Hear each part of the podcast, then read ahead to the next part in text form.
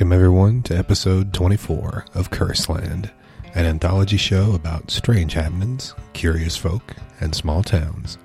I'm your host and sole proprietor of Curseland, which can be found at www.curse.land. I hope you enjoy today's episode. Let's get started.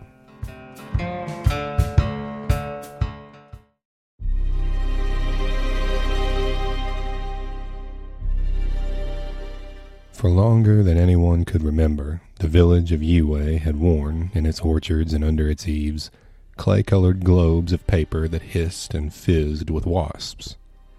The villagers maintained an uneasy peace with their neighbors for many years, exercising inimitable tact and circumspection. But it all ended the day a boy, digging in the riverbed, found a stone whose balance and weight pleased him. With this, he thought, he could hit a sparrow in flight. There were no sparrows to be seen, but a paper ball hung low and inviting nearby. He considered it for a moment, head cocked, then aimed and threw.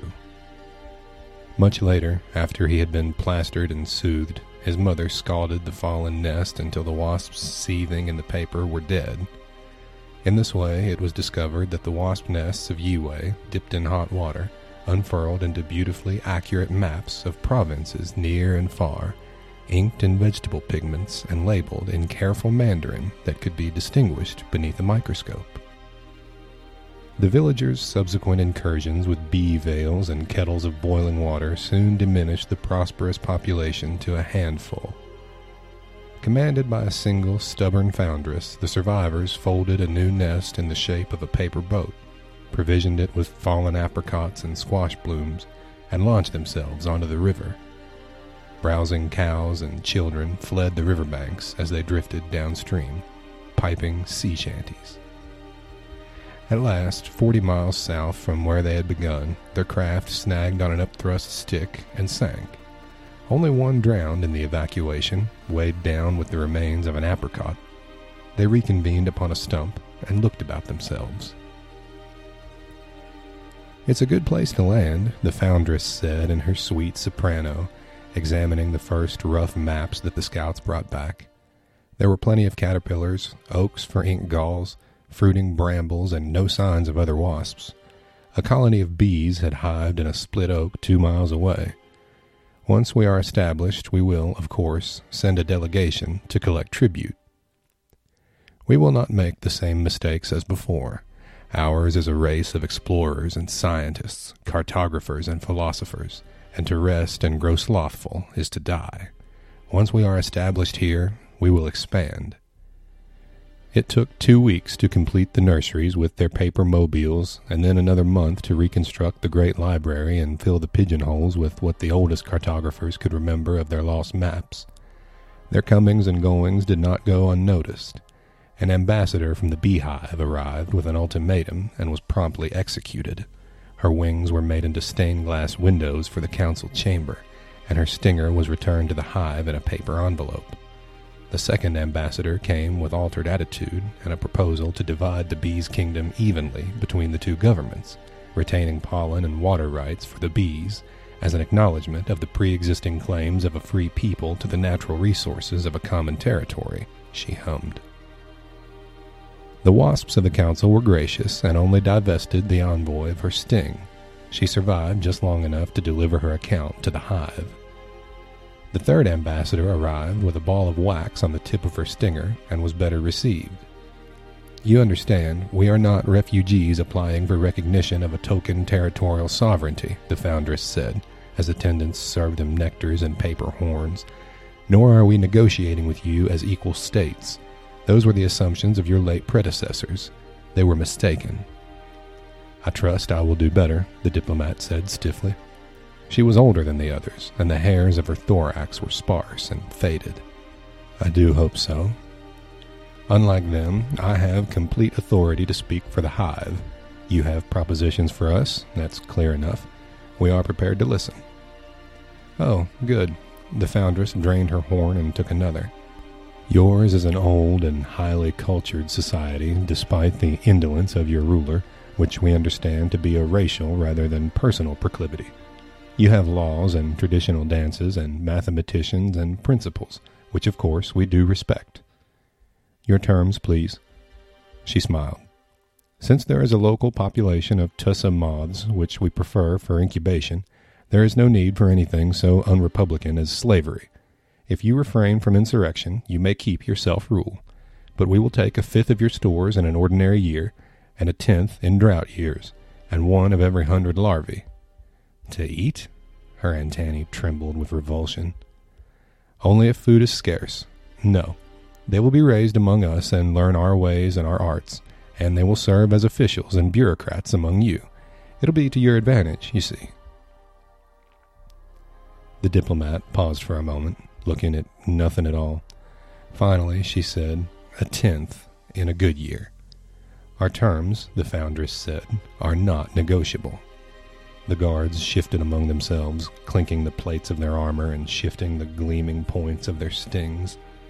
I don't have a choice, do I? The choice is enslavement or cooperation, the foundress said. For your hive, I mean. You might choose something else, certainly, but they have tens of thousands to replace you with. The diplomat bent her head. I am old, she said. I have served the hive all my life, in every fashion, my loyalty is to my hive, and I will do what is best for it. I am so very glad. I ask you, I beg you, to wait three or four days to impose your terms. I will be dead by then, and I will not see my sisters become a servile people. The foundress clicked her claws together. Is the delaying of business a custom of yours? We have no such practice. You will have the honor of watching us elevate your sisters to moral and technological heights you could never imagine. The diplomat shivered. Go back to your queen, my dear. Tell them the good news. It was a crisis for the constitutional monarchy.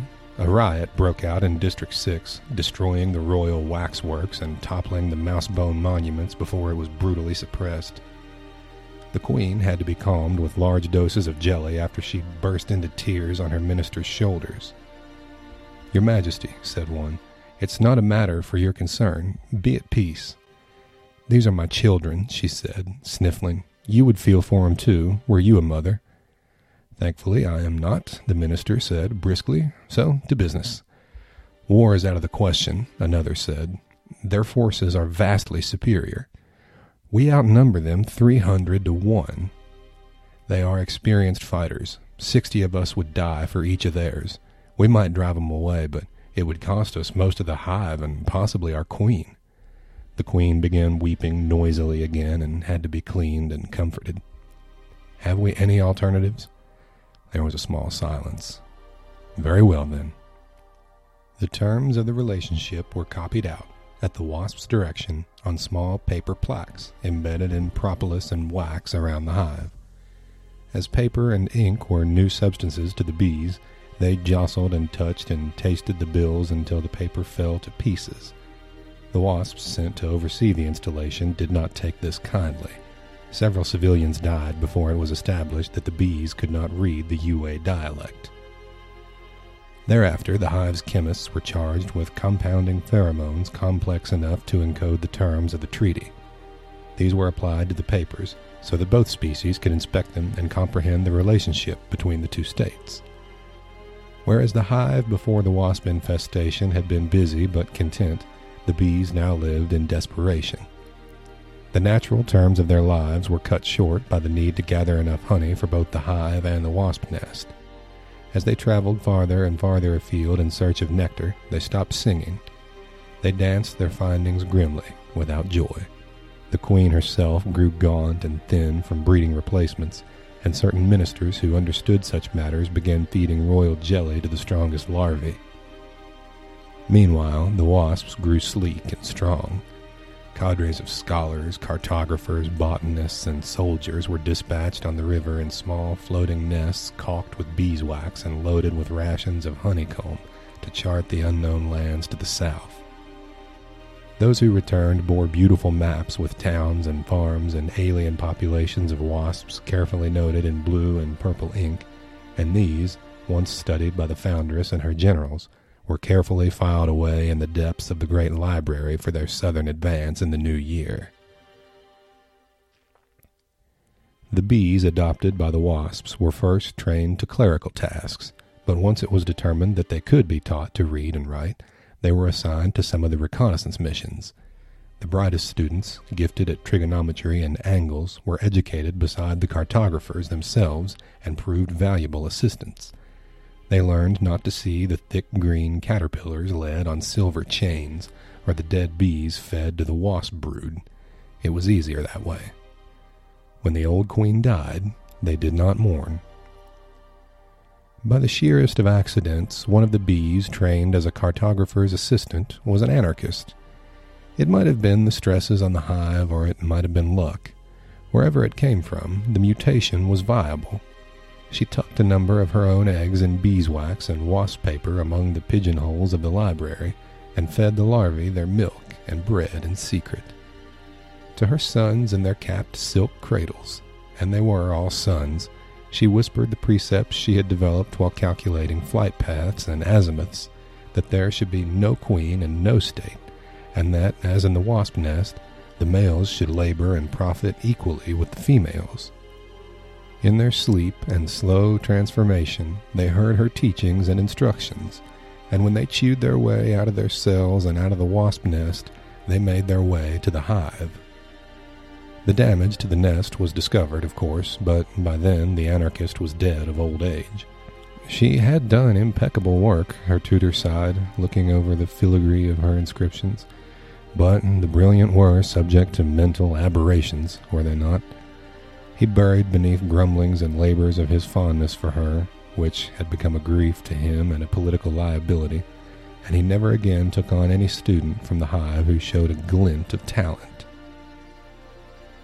Though they had the bitter smell of the wasp nest in their hair, the anarchist's twenty sons were permitted to wander freely through the hive, as if it was assumed that they were either spies or on official business. When the new queen emerged from her chamber, they joined unnoticed the other drones in the nuptial flight. Two succeeded in mating with her. Those who failed and survived spoke afterward in hushed tones of what had been done for the sake of the ideal. Before they died, they took propolis and oak apple ink and inscribed upon the lintels of the hive, in a shorthand they had developed, the story of the first anarchist and her twenty sons. Anarchism being a heritable trait in bees, a number of the daughters of the new queen found themselves questioning the purpose of the monarchy. Two were taken by the wasps and taught to read and write. On one of their visits to the hive, they spotted the history of their forefathers and, being excellent scholars, soon figured out the translation. They found their sisters in the hive who were unquiet in soul and whispered to them the strange knowledge they had learned among the wasps astronomy, military, strategy, the state of the world beyond the farthest flights of the bees. Hitherto educated as dancers and architects, nurses and foragers, the bees were full of a new wonder stranger even than the first day they flew from the hive and felt the sun on their backs. Govern us, they said to the two wasp taught anarchists, but they refused. A perfect society needs no rulers, they said. Knowledge and authority ought to be held in common. In order to imagine a new existence, we must free ourselves from the structures of both our failed government and the unjustifiable hegemony of the wasp nests. Hear what you can hear and learn what you can learn while we remain among them, but be ready. It was the first summer in Yue without the immemorial hum of the cartographer wasps. In the orchards, though their skins split with sweetness, fallen fruit lay unmolested, and children played barefoot with impunity. One of the villagers' daughters, in her third year at an agricultural college, came home in the back of a pickup truck at the end of July she thumped her single suitcase against the gate before opening it to scatter the chickens, then raised the latch and swung the iron aside, and was immediately wrapped in a flying hug. Once she disentangled herself from brother and parents and liberally distributed kisses, she listened to the news she'd missed how the cows were dying from drinking stonecutters' dust in the streams, how grain prices were falling everywhere despite the drought, and how her brother, little fool that he was, had torn down a wasp nest and received a face full of red and white lumps for it. One of the most detailed wasp's maps had reached the capital, she was told, and a bureaucrat had arrived in a sleek black car. But because the wasps were all dead, he could report little more than a prank, a freak, or a miracle. There were no further inquiries. Her brother produced for her inspection the brittle, boiled bodies of several wasps in a glass jar, along with one of the smaller maps. She tickled him until he surrendered his trophies, promised him a basket of peaches in return, and let herself be fed to tautness. Then, to her family's dismay, she wrote an urgent letter to the Academy of Sciences and packed a satchel with clothes and cash. If she could find one more nest of wasps, she said, it would make their fortune and her name. But it had to be done quickly. In the morning, before the cockerels woke and while the sky was still purple, she hopped onto her old bicycle and rode down the dusty path. Bees do not fly at night or lie to each other but the anarchists had learned both from the wasps. On a warm, clear evening, they left the hive at last, flying west in a small, tight cloud. Around them swelled the voices of summer insects, strange and disquieting. Several miles west of the old hive and the wasp nest, in a lightning scarred elm, the anarchists had built up a small stock of stolen honey sealed in wax and paper. They rested there for the night, in cells of clean white wax, and in the morning they arose to the building of their city. The first business of the new colony was the laying of eggs, which a number of workers set to, and provisions for winter. One egg from the old queen, brought from the hive in an anarchist's jaws, was hatched and raised as a new mother. Uncrowned and unconcerned, she too laid mortar and wax, chewed wood to make paper, and fanned the storerooms with her wings. The anarchists labored secretly, but rapidly, drones alongside workers, because the copper taste of autumn was in the air. None had seen a winter before, but the memory of the species is subtle and long, and in their hearts, despite the summer sun, they felt an imminent darkness. The flowers were fading in the fields. Every day the anarchists added to their coffers of warm gold and built their white walls higher. Every day the air grew a little crisper, the grass a little drier. They sang as they worked, sometimes ballads from the old hive, sometimes anthems of their own devising, and for a time they were happy. Too soon the leaves turned flame colors and blew from the trees, and then there were no more flowers. The anarchists pressed down the lid on the last vat of honey and wondered what was coming. Four miles away, at the first touch of cold, the wasps licked shut their paper doors and slept in a tight knot around the foundress. In both beehives, the bees huddled together, awake and watchful, warming themselves with the thrumming of their wings. The anarchists murmured comfort to each other. There will be more after us. It'll breed out again. We are only the beginning. There will be more. Snow fell silently outside. The snow was ankle deep and the river iced over when the girl from Yue reached up into the empty branches of an oak tree and plucked down the paper castle of a nest. The wasps within, drowsy with cold, murmured but did not stir. In their barracks, the soldiers dreamed of the unexplored South and battles in strange cities among strange peoples, and scouts dreamed of the corpses of starved and frozen deer. The cartographers dreamed of the changes that winter would work on the landscape, the diverted creeks and dead trees they would have to note down. They did not feel the burlap bag that settled around them, nor the crunch of tires on the frozen road. She had spent weeks tramping through the countryside, questioning beekeepers and villagers' children, peering up into trees and into hives before she found the last wasps from Yue. Then she had had to wait for winter and the anesthetizing cold. But now, back in the warmth of her own room, she broke open the soft pages of the nest and pushed aside the heaps of glistening wasps until she found the foundress herself, stumbling on uncertain legs. When it thawed, she would breed new foundresses among the village's apricot trees. The letters she received indicated a great demand for them in the capital, particularly from army generals and the captains of scientific explorations. In years to come, the village of Yue would be known for its delicately inscribed maps, the legends almost too small to see, and not for its barley and oats, its velvety apricots and glassy pears. In the spring, the old beehive awoke to find the wasps gone, like a nightmare that evaporates by day.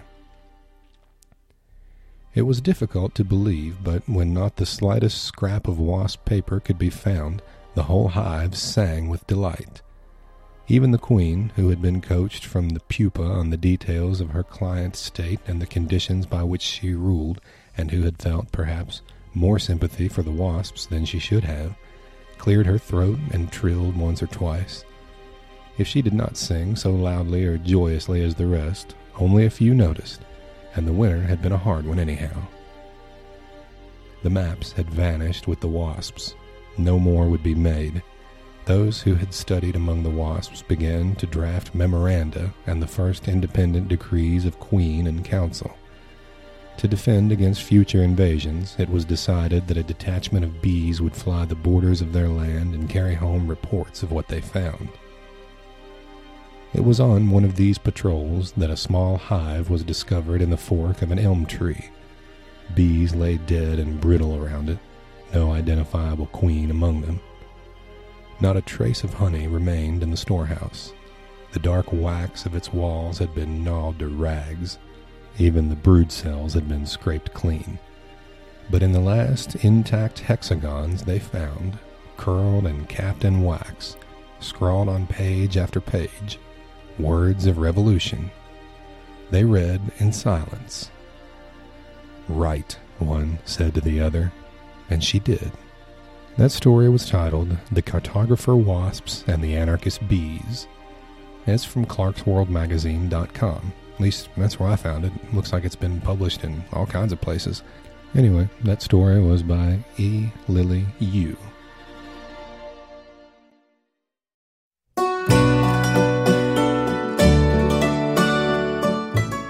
Here's a story from Appalachian Magazine. This is entitled Southern Life Eating Breakfast at Night. I've been privileged to travel the planet and have enjoyed experiencing the unique cultural oddities of peoples most will never even know exist. Still, even with four decades of roaming under my belt, I've come to the opinion that no culture is as colorful or wonderful as that of my own people, Appalachian Americans. I would describe my people as being salt of the earth. With this being said, it should also be noted that although the average son or daughter of the mountain would readily give you the shirt off their back if necessary, they're also ready to fight you at the drop of a hat if necessary. I've even known a handful of Appalachian folk who would purposely drop the hat just to tussle. Mountain people have a long standing reputation of being passionate, creative, and above all else, industrious people and it's for these reasons that I'm honored to identify myself as belonging to this incredible club. Fortunately for me, my father, mother, and grandparents were no exception to the Appalachian work ethic. My dad would often speak of laziness as if it were some type of terrible disease. In our home, there was nothing worse a person could be than lazy. Yet before my dad would step a single foot outside of our house each morning in order to begin his average day, which would most likely include feeding cows, fixing fences, hoeing the garden, and chopping wood before he would go to his real job down at the factory, my mother would prepare him a hearty breakfast. Breakfast in our home was spoken of with a holy reverence. It was seen more than as merely a meal. I was taught that it was the very fuel to whatever plans or work I would engage in that day. Because of its almost sacred status, I suppose it should come as no surprise that it most often included the largest spread of the day, while lunch, dinner as my dad would call it, was typically a sandwich and pop. Breakfast included coffee, milk, cathead biscuits, gravy, eggs, and pork in some form, typically either sausage or ham. More than a time of gluttony or self indulgence, it was preached that the bigger my appetite for breakfast, the more I would have the ability to accomplish that day. As I got a little older, moved out of the house, attended college, and discovered the fast food drive through, almost out of a form of rebellion, I found myself skipping this all important meal in an effort to enjoy my newfound freedom. Fast forward 15 years, and with a family of my own, I'm being drawn back to breakfast once again It is for myself and so many others from my generation the ultimate comfort food for the weary Appalachian soul.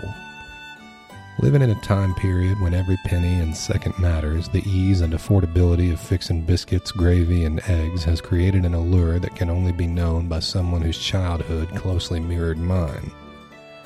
For us, breakfast is so much more than a meal. It's a nostalgic feeling of comfort, transporting us to an inexplainable sacred place. Because breakfast is so beloved to so many country folk, there's a long standing and ever growing trend of preparing it and eating it in the late evening at the final meal of the day. This has been largely undocumented, but it is ever so popular. Breakfast isn't just the meal you eat for your body's fuel each morning, it can be the precise boost your soul needs every once in a while in the evening. Breakfast is great, especially at 7 p.m.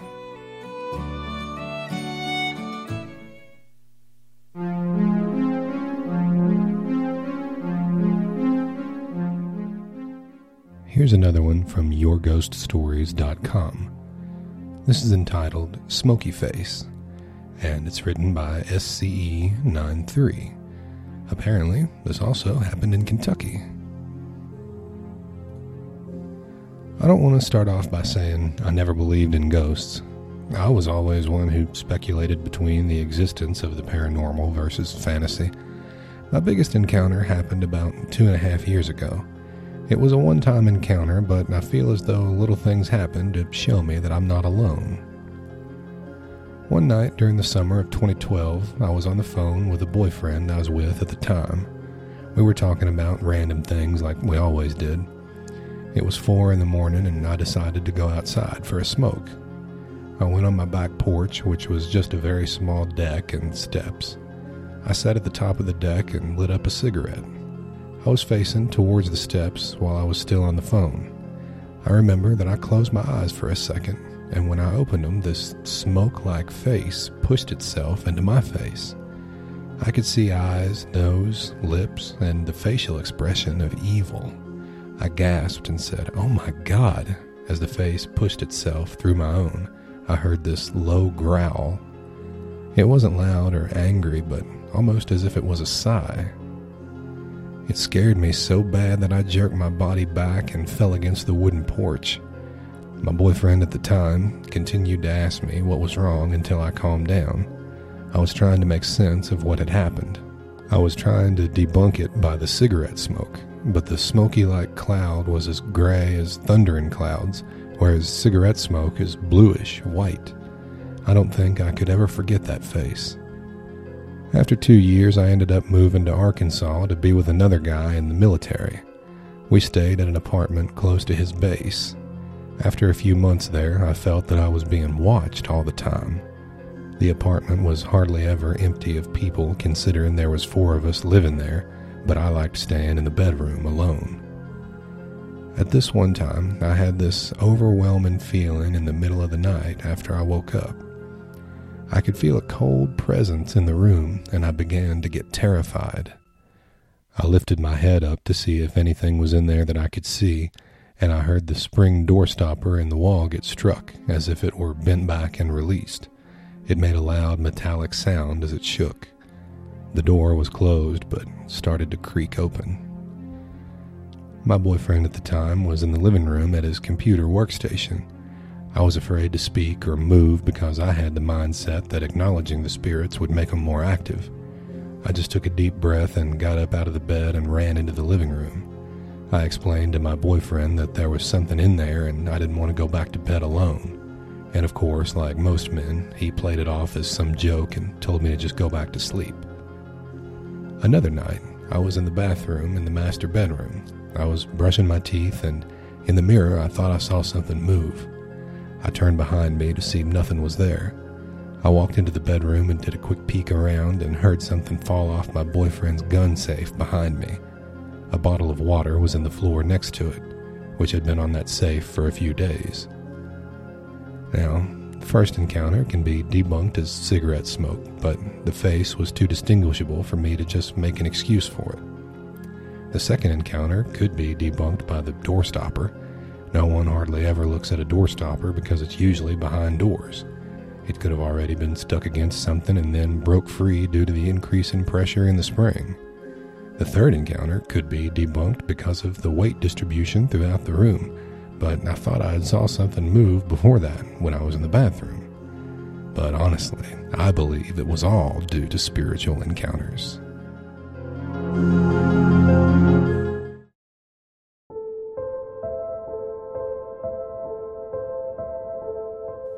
And since we're at it, here's another one from YourGhostStories.com. This is entitled The Hole in the Wall. My husband and I moved into a house not far from my parents. It was family owned. With me being able to see ghosts and other paranormal things, I always walked through a house before deciding if I wanted to live there. My walkthrough was great. No sign of anything. That was a first for us. We moved in. My husband was working a night shift job at the time, and I was alone most of the day and night. I was up late unpacking the boxes that went into the kitchen. I had gotten to the plates, I washed them and put them in the cabinet and turned around to start on another box. The plates were back in the box. I stopped and thought, I could have sworn I put those away. I just let it go, not thinking anything else about it, so I put them back into the cabinet and moved to my next task. After I'd gotten the kitchen put together and cleaned up the mess from cleaning and unpacking, I was ready for bed. I crawled into the bed and almost instantly fell asleep. At 4 a.m., I heard music coming from the attic. So I crawled out of bed and walked to the stairs, opened the door and walked to the landing and peered over the banister. Nothing. I looked for a music box, not one to be found, so brushed it off again. I went back to bed. Nothing else happened for around a month or so, which I was thankful for. After about three months of us living there, things started to get worse. Now there was no denying it. Something was in our house. But I hadn't seen a ghost or spirit, nothing. Whatever it was, it was something that didn't want to be seen. The night my husband went back to work, I was sitting on the couch watching TV and a huge crash came from the attic. I grabbed a knife from the kitchen as I walked through to the stairs to the attic once again. I threw open the door and slammed it against the wall. I made it to the landing when I felt a hand push me a little. Not enough to make me lose my balance, but just enough for me to stumble a little. But I still pushed myself up the rest of the stairs. I looked around for anything heavy or big enough to make a loud thud like I had heard. No boxes had fallen. Everything was in its place but I noticed a hole in the back wall of the attic. I went back downstairs and grabbed my husband's flashlight and made my way back to the hole in the wall. I shined the light. What I found chilled me to the bone. I had found a human skeleton. I screamed and ran back downstairs, called the police and then my husband at work. The police had got to the house before my husband did because he had to wait for his replacement to get there before he could leave.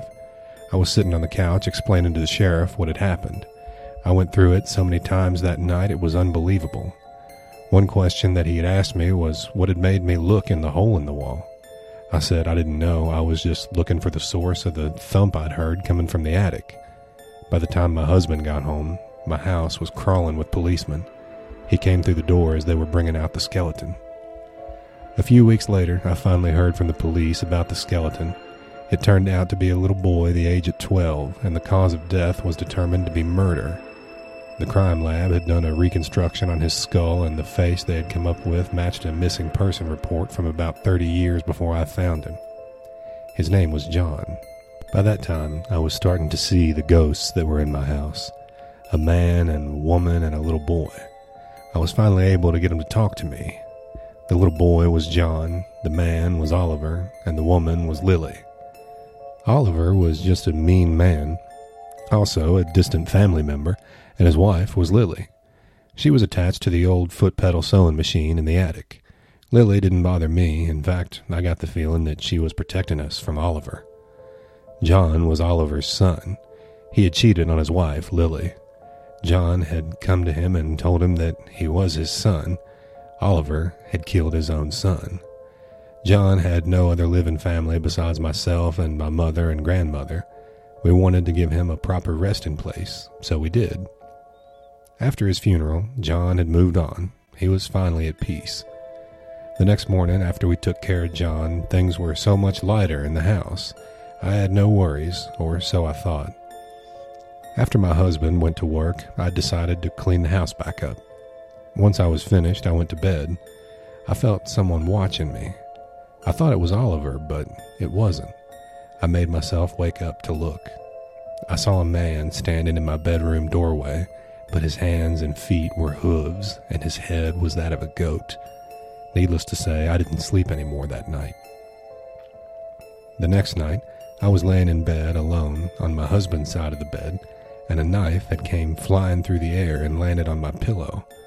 My husband had come home early that night and he found me sitting outside on the porch, shaking. He asked what happened and I told him. That was our last night in the house. Since I am a medium, I will always see them and feel them and hear them, but I don't have to deal with a ghost trying to kill me.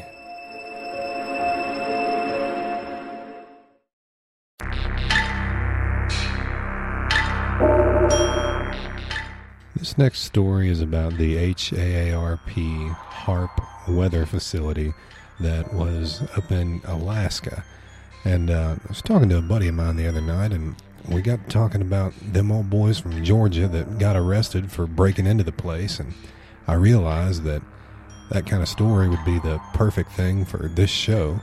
So I found an article that's not actually about the guys from Georgia, but about the facility itself and what supposedly went on there.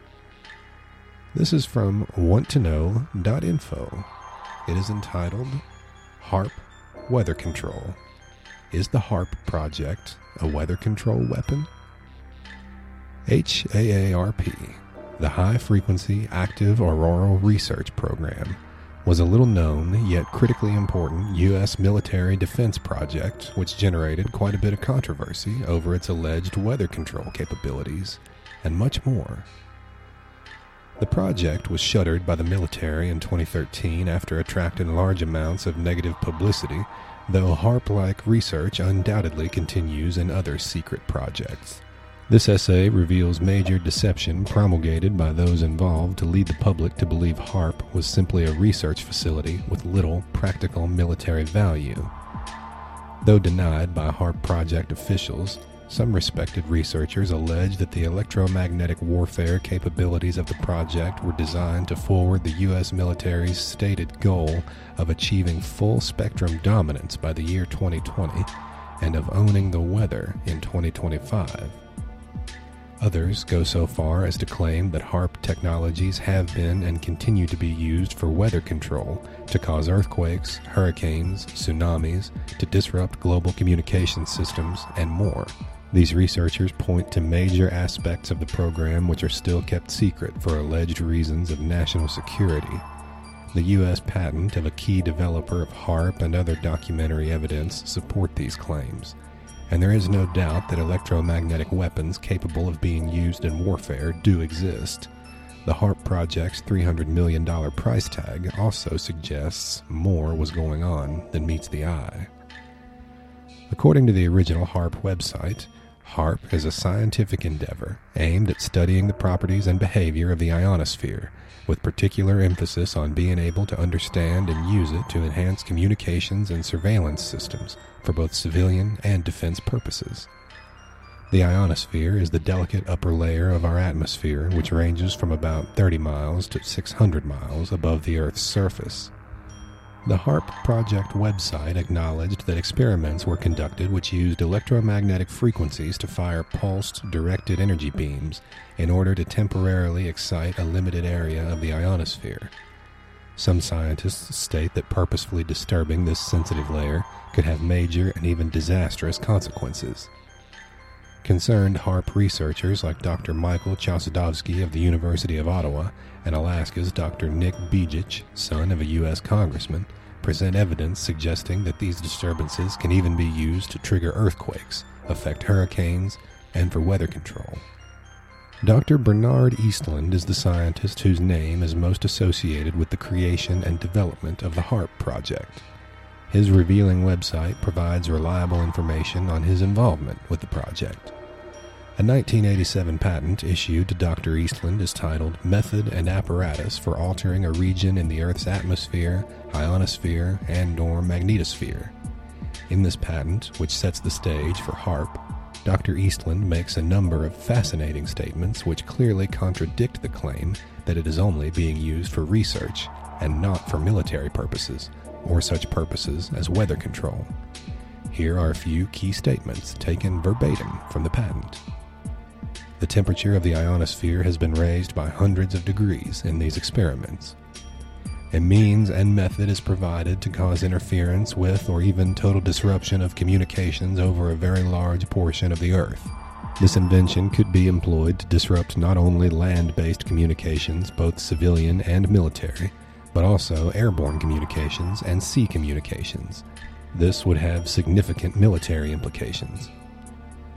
It is possible to take advantage of one or more such beams to carry out a communications network, even though the rest of the world's communications are disrupted. It can be used to an advantage for positive communication and eavesdropping purposes. Exceedingly large amounts of power can be very efficiently produced and transmitted.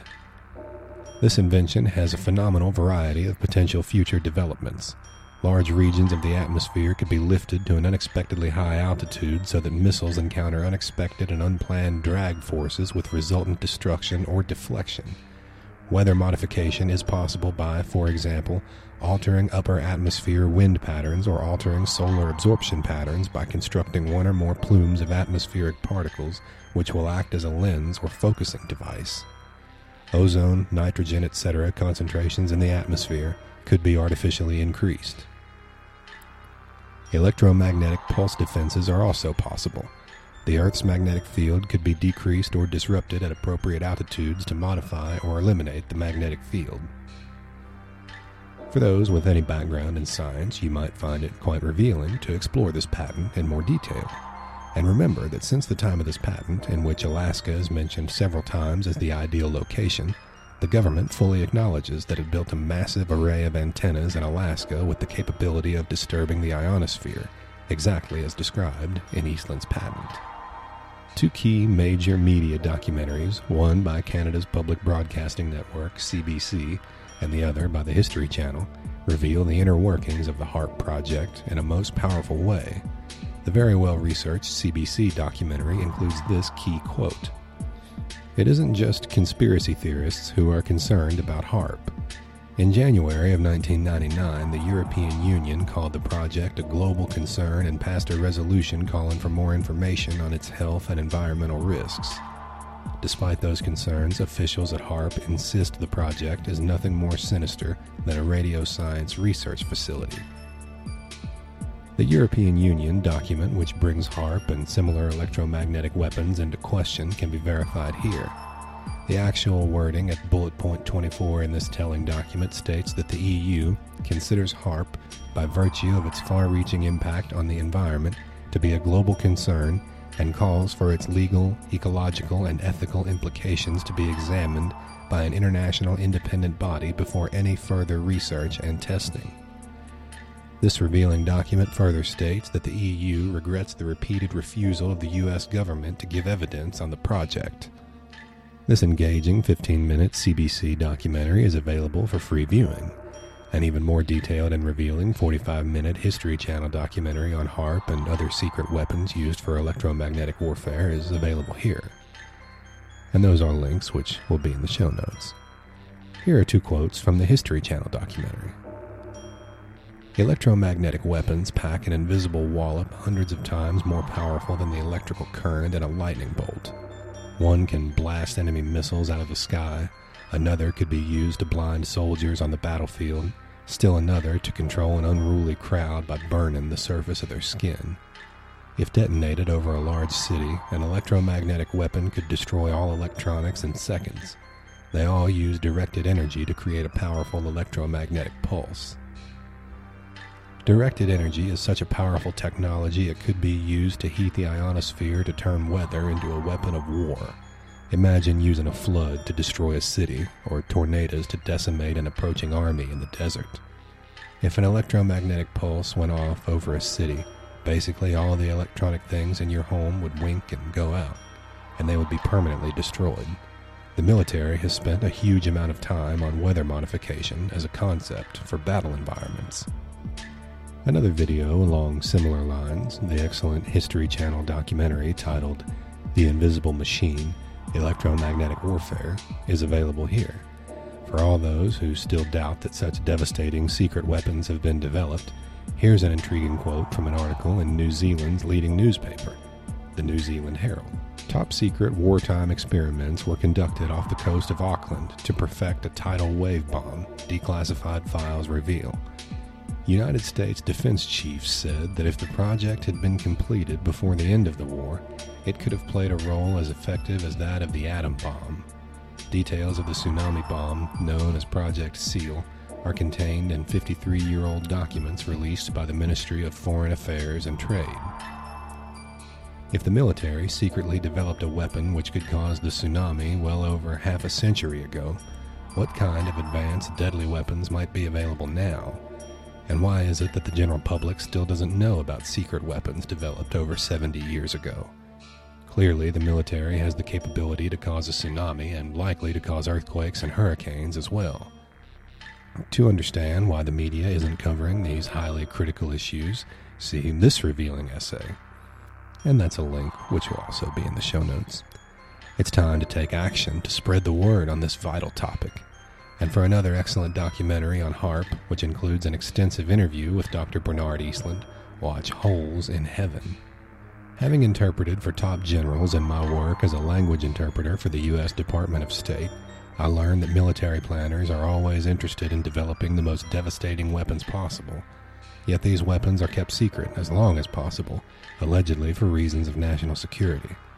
The many layers of intense secrecy, both in the military and government, result in very few people being aware of the gruesome capabilities for death and destruction.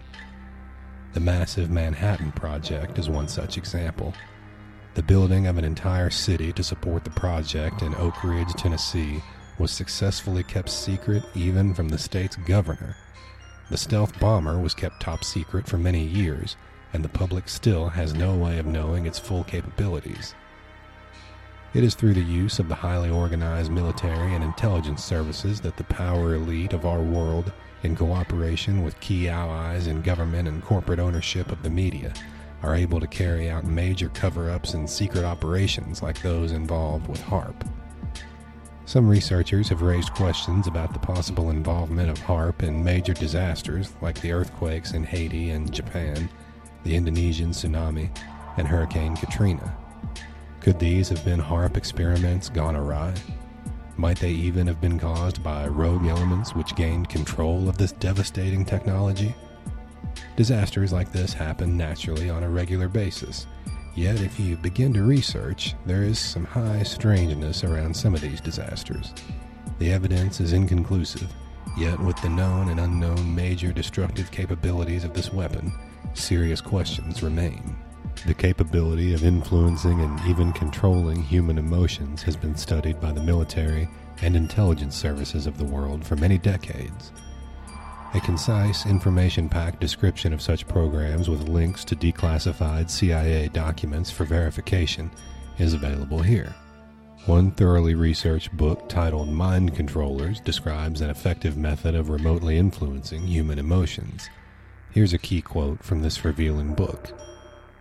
With the use of powerful computers, segments of human emotions, which include anger, anxiety, sadness, fear, embarrassment, jealousy, resentment, shame, and terror have been identified and isolated within the EEG signals as emotion signature clusters.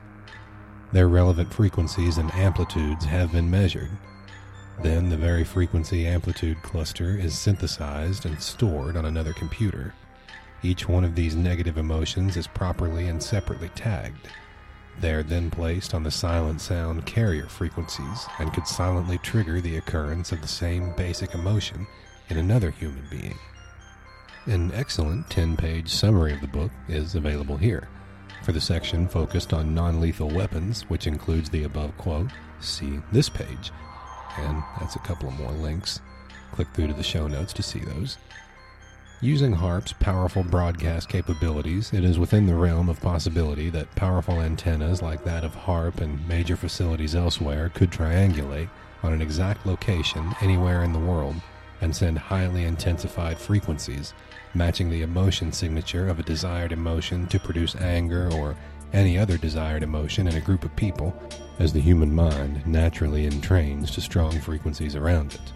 This may all sound quite unbelievable to those who are not versed in the secret ways of the military intelligence complex, yet there is strong evidence to support this possibility. Here is the abstract of U.S. patent number 5159703, approved in 1992, over 25 years ago. A silent communications system in which non aural carriers in the very low or very high audio frequency range or in the adjacent ultrasonic frequency spectrum are amplitude or frequency modulated with the desired intelligence and propagated acoustically or vibrationally for inducement into the brain, typically through the use of loudspeakers, earphones, or piezoelectric transducers. The modulated carriers may be transmitted directly in real time or may be conveniently recorded and stored on mechanical, magnetic, or optical media for delayed or repeated transmission to the listener. You can view this entire patent on the U.S. Patent and Trade Office website at this link. Below are the listed objects of the invention in that patent. 1. To provide a technique for producing subliminal presentation which is inaudible to the listeners, yet is perceived and demodulated by the ear for use by the subconscious mind. Number 2 to provide a technique for transmitting inaudible subliminal information to the listeners at a constant, high level of signal strength and on a clear band of frequencies. Number three, to provide a technique for producing inaudible subliminal presentations to which music or other foreground programming may be added if desired. In other words, the subliminal messages could be inserted into TV and radio waves without the awareness of the listener or viewer. Such messages could be easily beamed from satellites as well, triangulated on a desired location. Using the incredible broadcasting capabilities of HAARP, these subliminal messages could conceivably even be broadcast over a larger area to create the desired effect on an entire population. Sounds scary, doesn't it? So, why is this not being discussed more widely? An informative paper on the usage of the silent sound technology and its implications is available here. At least a dozen other patents have been approved related to the usage of technology designed to cause subliminal changes in desired targets. A list and brief descriptions of many of these patents with links for verification is available on this webpage. Here's a sample quote from patent number 6506148. It is therefore possible to manipulate the nervous system of a subject by pulsing images displayed on a nearby computer monitor or TV set. For the latter, the image pulsing may be embedded in the program material, or it may be overlaid by modulating a video stream. Clearly, technologies have been developed and refined with the specific purpose of passing subliminal messages unbeknownst to the target the capability of remotely influencing emotions through the use of certain wavelengths has been successfully demonstrated. The implications are huge, yet there is exceedingly little regulation of how this technology will be used. By educating yourself on this important matter and spreading the word to your friends and colleagues, you can make a difference in building the necessary momentum to bring these matters to light and to ensure they're not used in disempowering ways. Jesse Ventura, the former Navy SEAL who turned pro wrestler only to then become governor of Minnesota, has a TV special on HAARP that is a bit sensationalized, yet contains useful information. You can watch this revealing program online at this link. HAARP was officially shuttered by the military in 2013. The closure provided the excuse to stop the live broadcasting of HAARP's signals on a public website which gave strong evidence of links between HAARP activities and major weather catastrophes. Operation of the facility was transferred to the University of Alaska in 2015. Undoubtedly, HAARP like weather control and military research continues elsewhere. With all the intense secrecy around the project for reasons of national security, it's hard to know what's really happening. but clearly the public is largely being kept in the dark.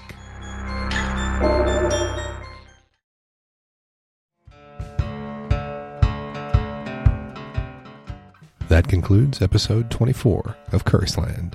Thank you very much for listening, and I hope you all enjoyed. As always, if you've got a story you'd like to hear on the show or any other feedback, please email feedback at curse.land. The show is also on Twitter at Curseland, so you can message me on there if you'd prefer. Till next time, I'll talk to y'all later.